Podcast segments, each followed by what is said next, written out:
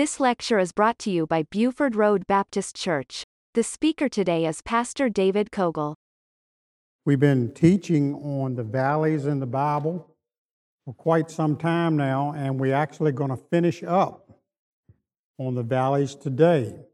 We've taught 12 different valleys and seen some miraculous things that happened in those valleys, and things in the Bible that were, uh, the stories came to life, not really remembering where they were located at and what happened in that particular area, but we're able to link those together, and I've enjoyed doing the study on, on the valleys. The last valley this morning is the Valley of Gehazi. And it is a valley that is not so much geographically as we have seen some of the other pictures of the valley, even though this story could have taken place in what they call that valley. But it is more about the man, a man in his valley, in his life, and what he went through, just like you would go through a valley. Yea, though I walk through the valley of the shadow of death, I will fear no evil. We walk through that valley, and that doesn't have to be a valley, of course, that we look at and see with our physical eyes, but it could be a valley of things that are going on in the middle of our life. And some we, we all we all have crossed through those valleys where we've had to really rely upon God and realize God's with us as we go through these areas in our life. Now, this particular valley of Gehazi, it has been suggested it is called the Valley of Vision. The Valley of Vision. In other words, we see what happened to this man, Gehazi. We see his life, and we can learn some lessons that we don't fall in this particular valley that he is in, an area of life that he is in. Let me give you some background about Gehazi. Uh, he was a servant of the prophet Elisha. Now, we all know about Elisha, what a great man of God that he was, we read in the Bible. Well, he was like his number two man under him. He was, he was right there with him. He was following him. He was listening to him. He was seeing what Elisha, the great things that God had done through Elisha. So he was no doubt familiar with God moving in Elisha's life. And that's a, that's a good uh, thought to keep in mind. He is familiar, he knows about it. So this servant here, Gehazi, he's enjoying the position that he's in, but the problem is he's got a corrupt heart and he decides to misuse his authority to cheat Naaman, who we'll see in just a little bit, the Syrian. He was a great uh, general at that particular time.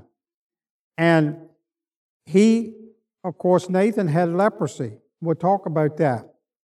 And as a result of Elisha being with Gehazi, and Gehazi wanting to do his own thing instead of following Elisha and doing what he should have been doing.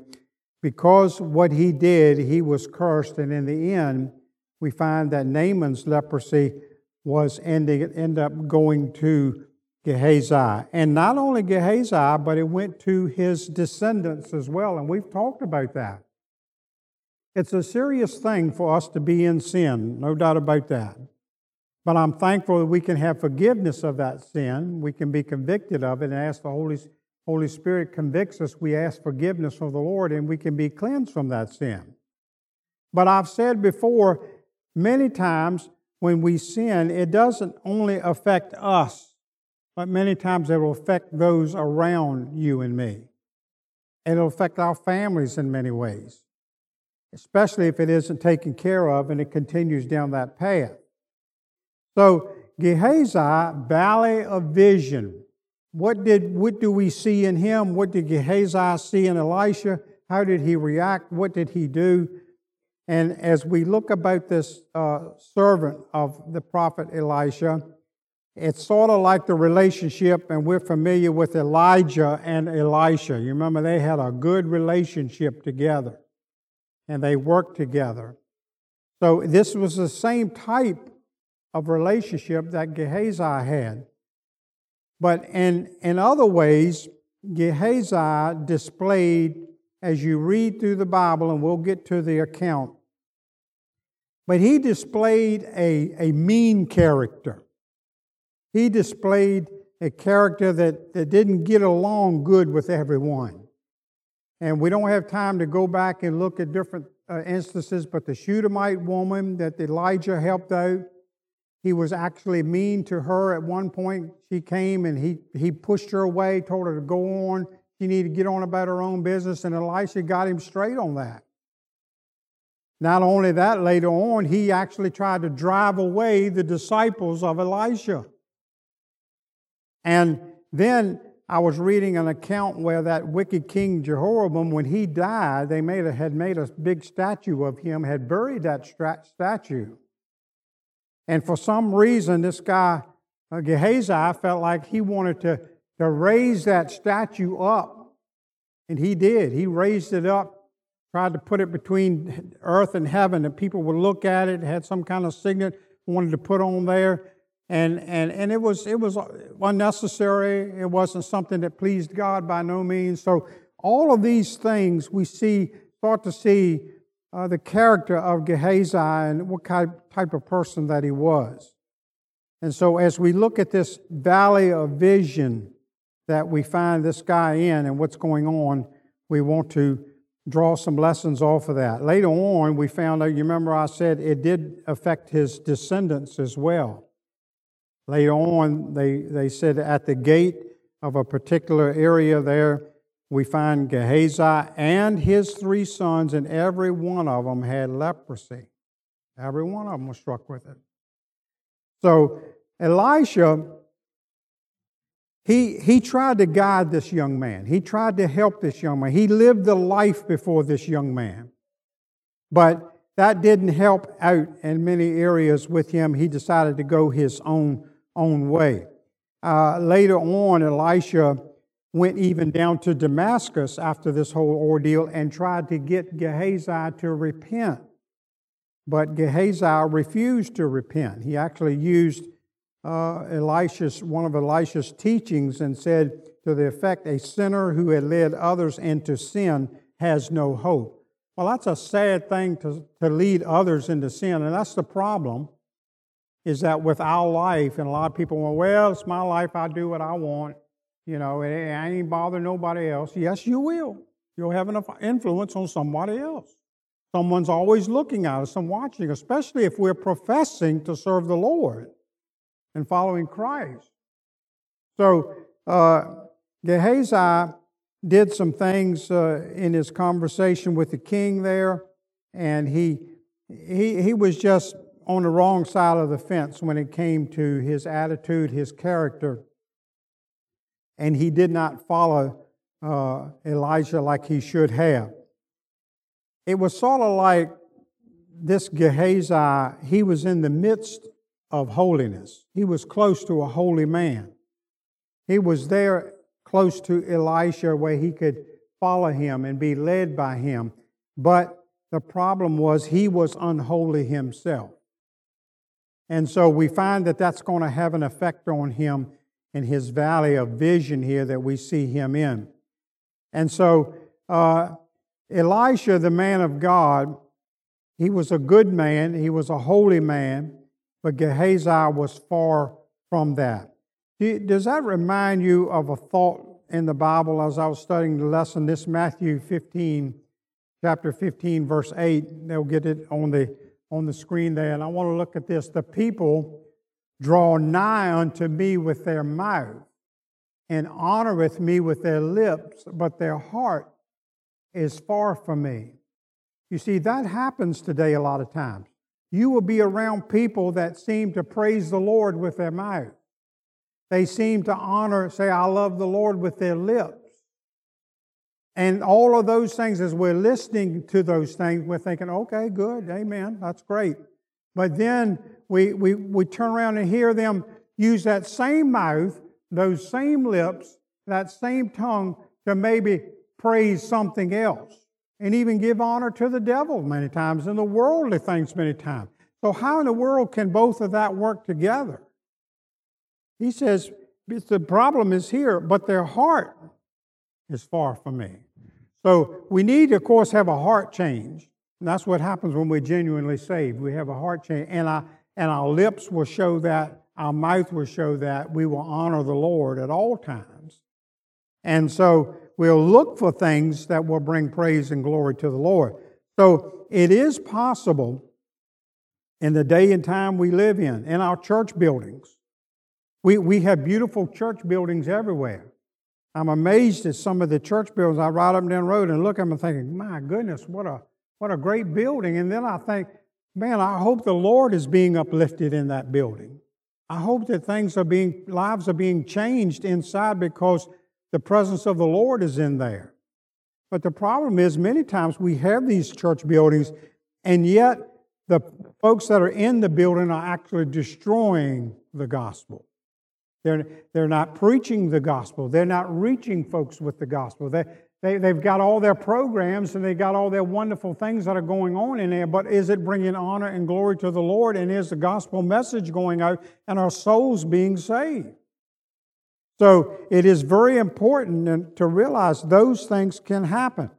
As we compare the life of Elisha and Gehazi, Elisha had a, had a vibrant spiritual life.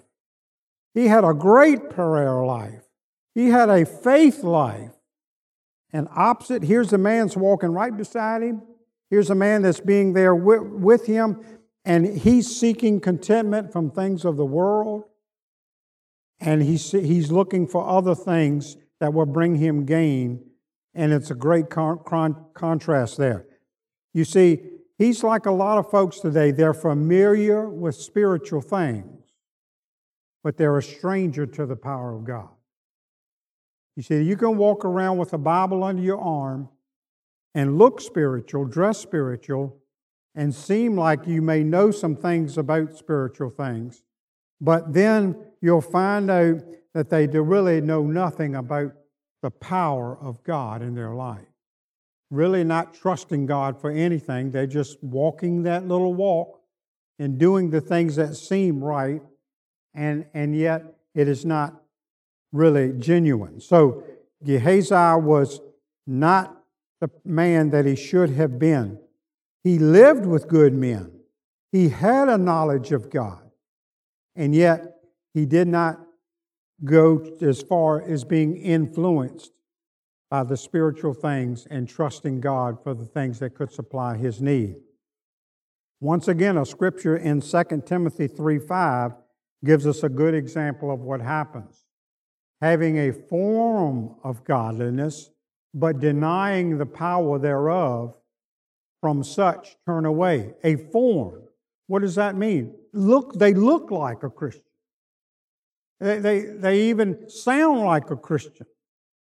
And yet, they're denied the power of being a child of God. They, they don't have the power of God in their life. And you watch that person because they, they don't have that power of God in their life, even though they may look like a Christian and they even sound like a Christian, you'll find that there are a lot of problems still going on in their life and they're defeated about things that are happening because they're not relying fully upon God. Should we rub shoulders with these type of people? Notice what it says, from such turn away. So don't get wrapped up in that. Don't get wrapped up in a person that talks a good talk but doesn't walk the walk. So we, we have to turn away from that type of situation. It will do your life no good to, to continue in that. Now, I'm sure Elisha wanted to help this young man. I'm sure he, he continued to show him what God, that God was real in his life and hoping that it would influence him. But we find out that Gehazi had the incapacity to understand exactly what he should be doing. And he failed to appreciate Elisha, really, and what he was doing. Even in his early manhood, he had evil thoughts, he had greed, he was lying, he had hypocrisy, all these things in his youth. And now we find him as he's getting older here, the, the true colors coming out, and we see the, the area that he is walking in. You know, just because someone is young doesn't mean that we're able to take on the world and, and, and everything that's among us. Look at Isaiah 40 30.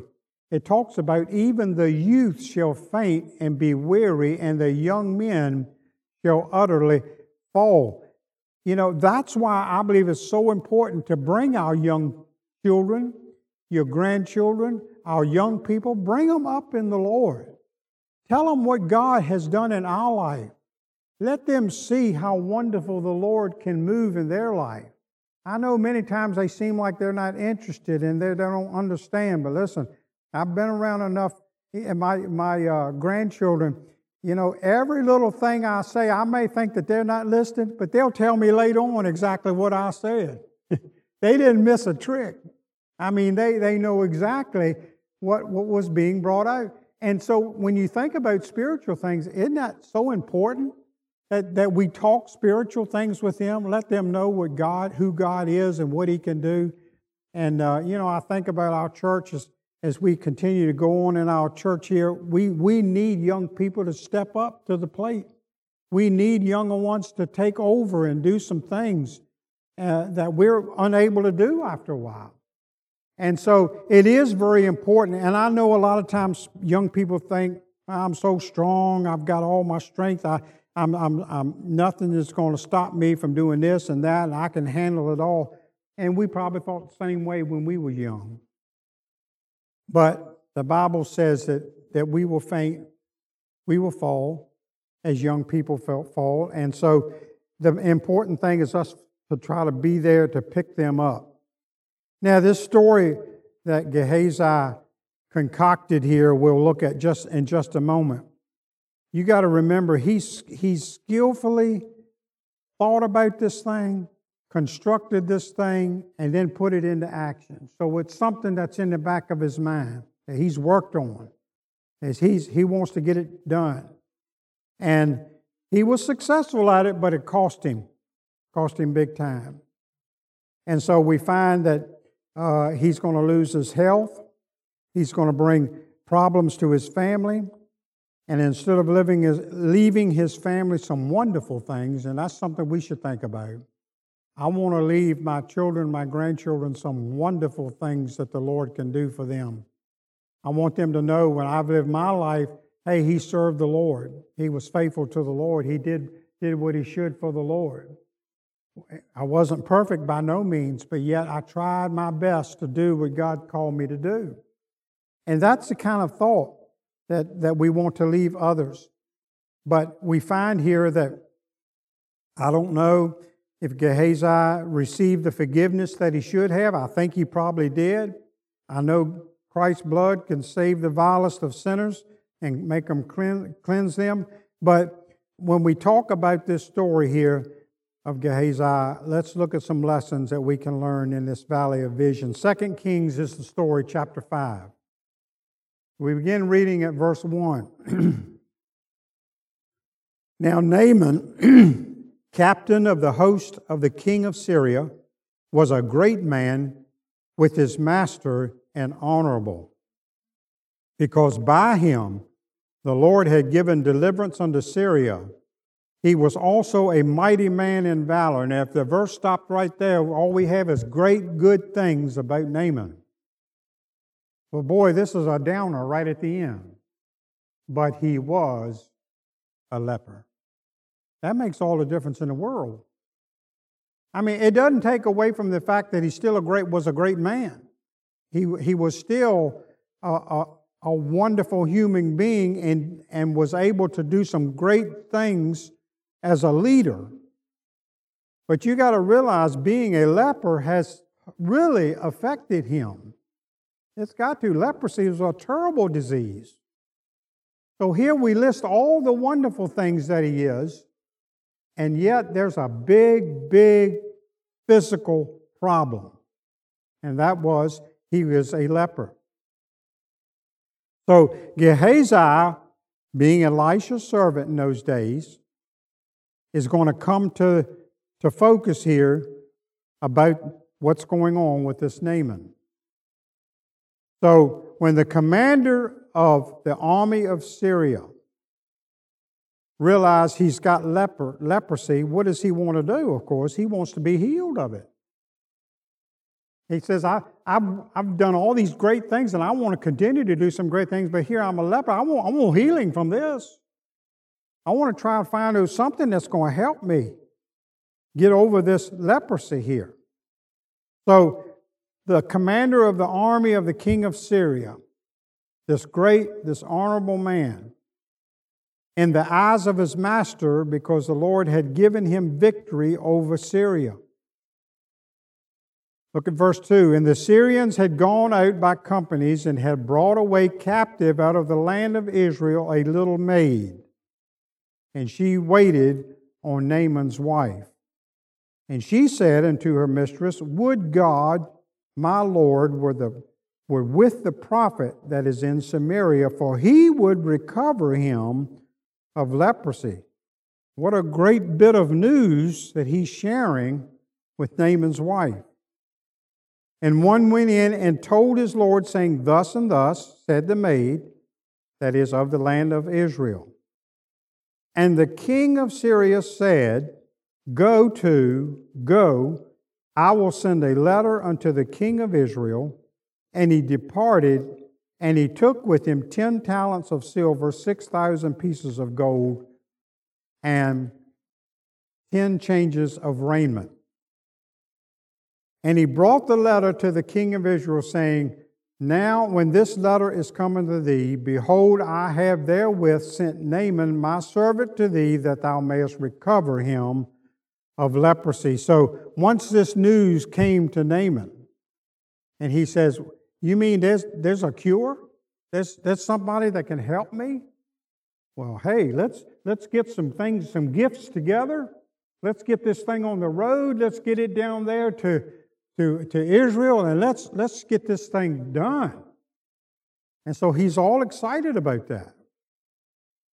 And this is what happened when he got there. It came to pass when the king of Israel had read the letter that he rent his clothes and said, Am I a God to kill and to make alive, that this man doth send me to recover a man of leprosy? Wherefore consider I pray you to see now he seeketh a quarrel against me. So, what, what, did, what had happened here? Why did he act like that? Because when, the, when this news came to the king of Israel, eh, and he reads this letter, and many times we would see how they would rip their clothes, they'd rent their clothes when they would get news that really devastated them, took them back. It, it brought him great distress because he's thinking in his mind that, am I required to heal this man? Am I required to do the healing on, on Naaman? He says, you know, only God can do that. Why is he asking me? So he didn't really understand exactly the whole thing that was going to happen here. So this man, he's thinking, he, he's not going to recover of leprosy because of me. I can't do nothing about that. Because when a person had leprosy, they were actually considered dead. They, they weren't going to live long. His disease was incurable. His flesh began to get nasty and began to get uh, putrefied, and they even had leprosy colonies where they could only live in. All these, all these things. So he's, he's mortified by a letter that would come to him and say, Hey, maybe you could get get a healing taking place in this man's life. So he knows that God is the cure, that he can't do anything about that. He's thinking, well, you know, this, this guy from Syria, he's seeking some, you know, if I can't do anything, he, he'll come after me. We're going to have a war. Now, all these things are going on in his mind. But look at verse 8. And so it was when Elisha, the man of God, heard that the king of Israel had rent his clothes, he sent to the king, saying, Wherefore hast thou rent thy clothes? Let him come now to me, and he shall know that there is a prophet in Israel. So when he hears the whole situation that the king has reacted to, he said, Wait a minute. Uh, uh, don't get all bent out of shape. Just tell that man to send a letter back, tell him to come see me. So Naaman sought to get his healing but couldn't find it till Elisha knew and heard the news that he needed healing. You know, I'm reminded many times we have things happen in our life and we're thinking, why didn't God just, just do something here? Why, he knows what I'm going through. Well, yes, He does. But He also uh, wants us to ask Him, to pray to Him, to seek Him for what we need in our life. And Elisha's kind of the same way. Okay, you want your healing, then, then you need to come to me. You need to, get, to do what the Lord, so the Lord can heal you. So, verse 9 So Naaman came with his horses, with his chariot, and he stood at the door of the house of Elisha. So he's come with all of his servants, horses, his whole parade. He's a captain. He's got all this. He's coming. He's coming. He needs a healing, but he's not real, real humble about it right now. He's just, okay, since Elisha's not going to come to me, I guess I got to go down there. And I guess, you know, I got to got to do what I got to do here. And so he just stands here at the door. Well, Elisha, he doesn't run out there to him. He sends a messenger to him and says, Here's the message Go wash in the Jordan seven times, and thy flesh shall come again to thee, and thou shalt be clean. So, Naaman standing outside the door, a servant comes out with a message to him and tells him something that he really thought was very strange and he probably doesn't like it at all and that's to go wash in the Jordan seven times, and it, your flesh will be restored, and, and you can be clean again. You know, you and I are thinking it's like today. If someone, if you had leprosy, if you had cancer, and and you knew you had that cancer and that you was going to die because of the cancer, and someone comes and says, "Hey, the Lord told me that that you will you will be cured of that cancer if you'll seek His face, if you'll if you'll serve Him, love Him, do what you should do in your life, eh, then, then you'll, you'll be healed. Man. We, we would say, well, I'm going to get busy doing what I need to do. Or are we going, I don't see why I got to do all that. I mean, I feel like I'm all right like I am. I just want to be cured of this cancer. Well, that's kind of like Naaman's thinking here. That, you know, I'm, I'm, I'm an important man. I got all these things going on, and you tell me to go down here and wash in old, on this old muddy river down here. So look at what he did. Verse 11 Naaman was wroth. He's mad. But he went away. And he said, Behold, I thought he would surely come out to me and stand and call on the name of the Lord his God and strike his hand over the place and I will be recovered of. Isn't that amazing how he's got it all figured out? He said, I know just how this is going to go. I'm going to get down there. As soon as he hears my chariot roll up at the door, bam, he's going to come running out there. He's going to take his hand and strike it over me, call upon the name of the Lord. I'm going to be healed and on my way back home. None of that.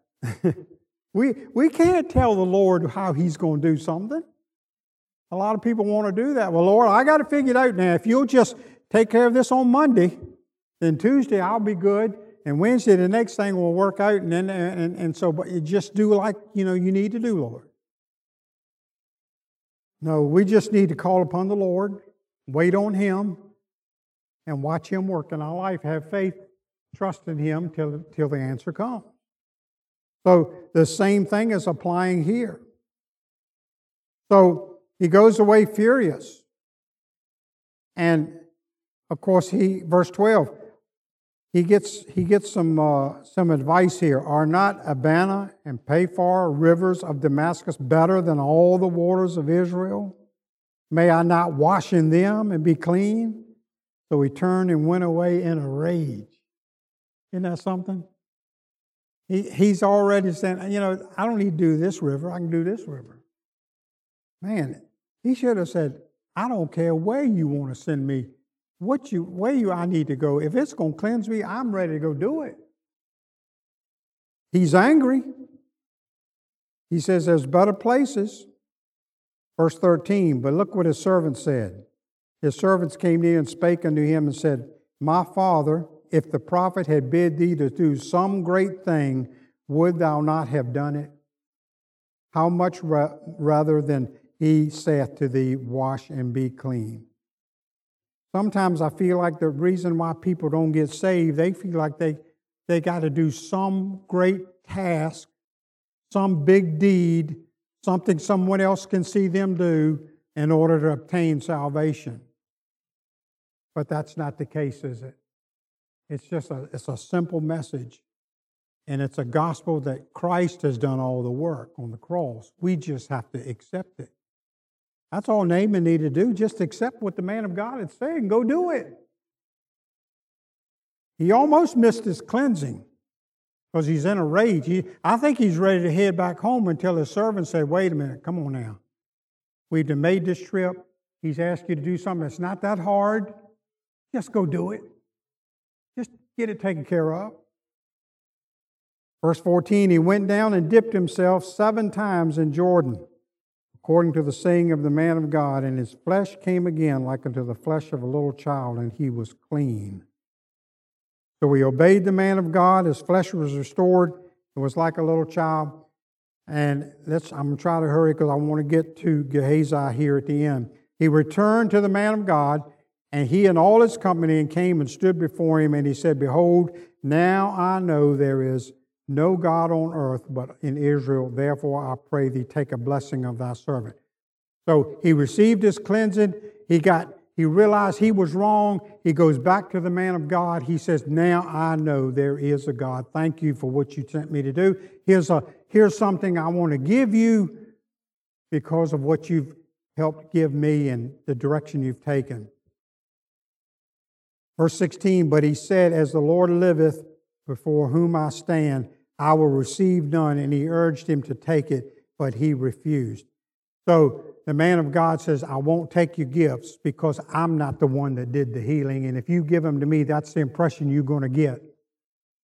That, hey, thank you, I'll take those. And, and it's nothing wrong with blessing each other with material, physical, spiritual, uh, financial gifts.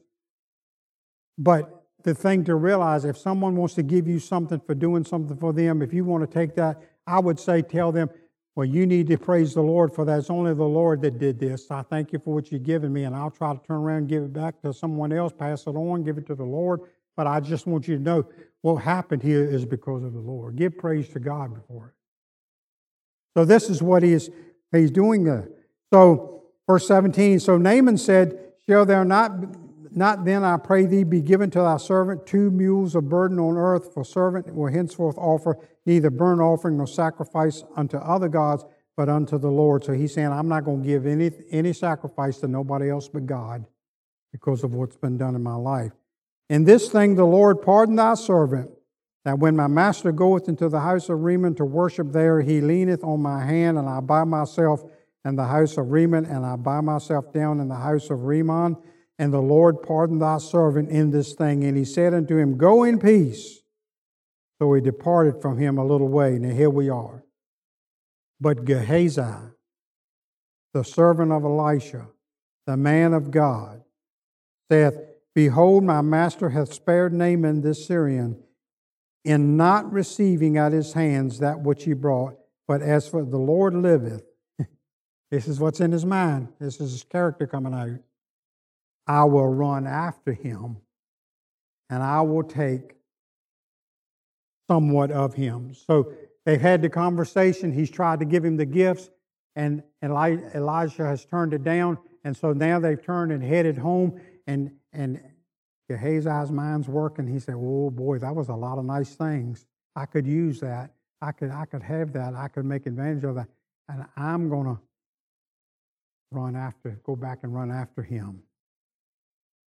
And so Gehazi followed after Naaman, and when Naaman saw him running after him, he lighted down from the chariot to meet him and said, Is all well? So he's pursuing after him, and Naaman saw him running after him. He got down from the chariot to meet him, and he said, What's wrong? Something going on? Is everything all right? Verse 22 All is well, my master hath sent me, saying, Behold, even now there be come to me from the Mount Ephraim two young men of the sons of prophets, and give them, I pray thee, a talent of silver and two changes of garments. So he lied about that. He didn't send him. That was in his own mind. And Naaman said, Be content. Take the two talents. He urged him. Bound, bound the two talents of silver in the bag, two changes of garment, laid it upon his servant, and they bare them before him. Elisha had nothing to do with sending Gehazi back to, the, to Naaman for these gifts. Nothing. He turned them down. And so Gehazi saying, Oh, you may have turned them down, but I need them. He runs after him. He gets them. And, and Naaman thinking, Okay, yeah, yeah, here you go. Please take these talents, use them. Verse 24 When he came to the tower, he took them from his hand and bestowed them in, in the house, and he let the men go, and they departed. So that story about the two servants and him needing these gifts to help them out, he didn't even use that at all. But he let them go. Now here he is. He went in and stood before the master. He stood before Elisha. And Elisha said, Hey, where you been? What you been doing? Where'd you come from? Gehazi said, I ain't been nowhere. You see, that's God working through the man of God to give him that, to let him know. Verse 26, he said unto him, Went not my heart with thee when the man turned again in the chariot to meet thee? Is it time to receive money and to receive garments and olive yards and vineyards and sheep and oxen and men servants and maid servants. Elisha knew Gehazi was lying. He knew his heart was in the wrong place. And what happened in verse 27? The leprosy, therefore, that Naaman of Naaman shall cleave unto thee to thy seed forever. And he went out from the presence of a leper as white as snow. The very leprosy that clung to Naaman now is clinging to Gehazi. So, as we look at that lesson of Gehazi here, what happened? The spirit of greed overcame him. Gehazi was overwhelmed with things that he could try to take for himself, and now look where he's at. Ezekiel 18:20 the soul that sins shall die. Thy son shall bear the guilt of the father, nor the father bear the guilt of the son. The righteousness of the righteous shall be upon himself, and the wickedness of the wicked shall be upon himself. He was a wicked man. And now that leprosy is upon him. We all will face consequences of any sin. Greed will lead us to destruction. Never allow the spirit of greed in your life. You say, but I've got a lot of needs. I got a lot of things that I need, I have to have. Well, best new thing I can tell you is talk to the Lord about all your needs because He tells us in Philippians 4:19 what? My God shall supply all your need according to His riches and glory. You know, we have a lot of wants, but everything we want we don't need. But He'll supply our needs. So when we trust in God with our whole heart, He'll supply the needs. He won't fall short. Gehazi really forgot what God could do in his life. He was around a man of God, but he didn't follow the direction, he didn't follow the leadership of the man of God. He disobeyed the prophet. He lied about what the prophet had said. May we always obey those in authority. The Bible tells us of that. Second Chronicles 20 20. Hear me, O Judah, you inhabitants of Jerusalem. Believe in the Lord your God, and you shall be established. Believe his prophets, and ye shall prosper. When we hear the word of God go forth like we do from this pulpit, we should do something with that. We should take it in and realize it's important in my life, and I'm going to put it to use, and it's going to help me. Be conscious of the Holy Spirit within you. Like I said, this, this finishes up my lessons on the valleys. You listen to Pastor David Cogle. For more information, visit our website at BufordRoadBaptistChurch.com.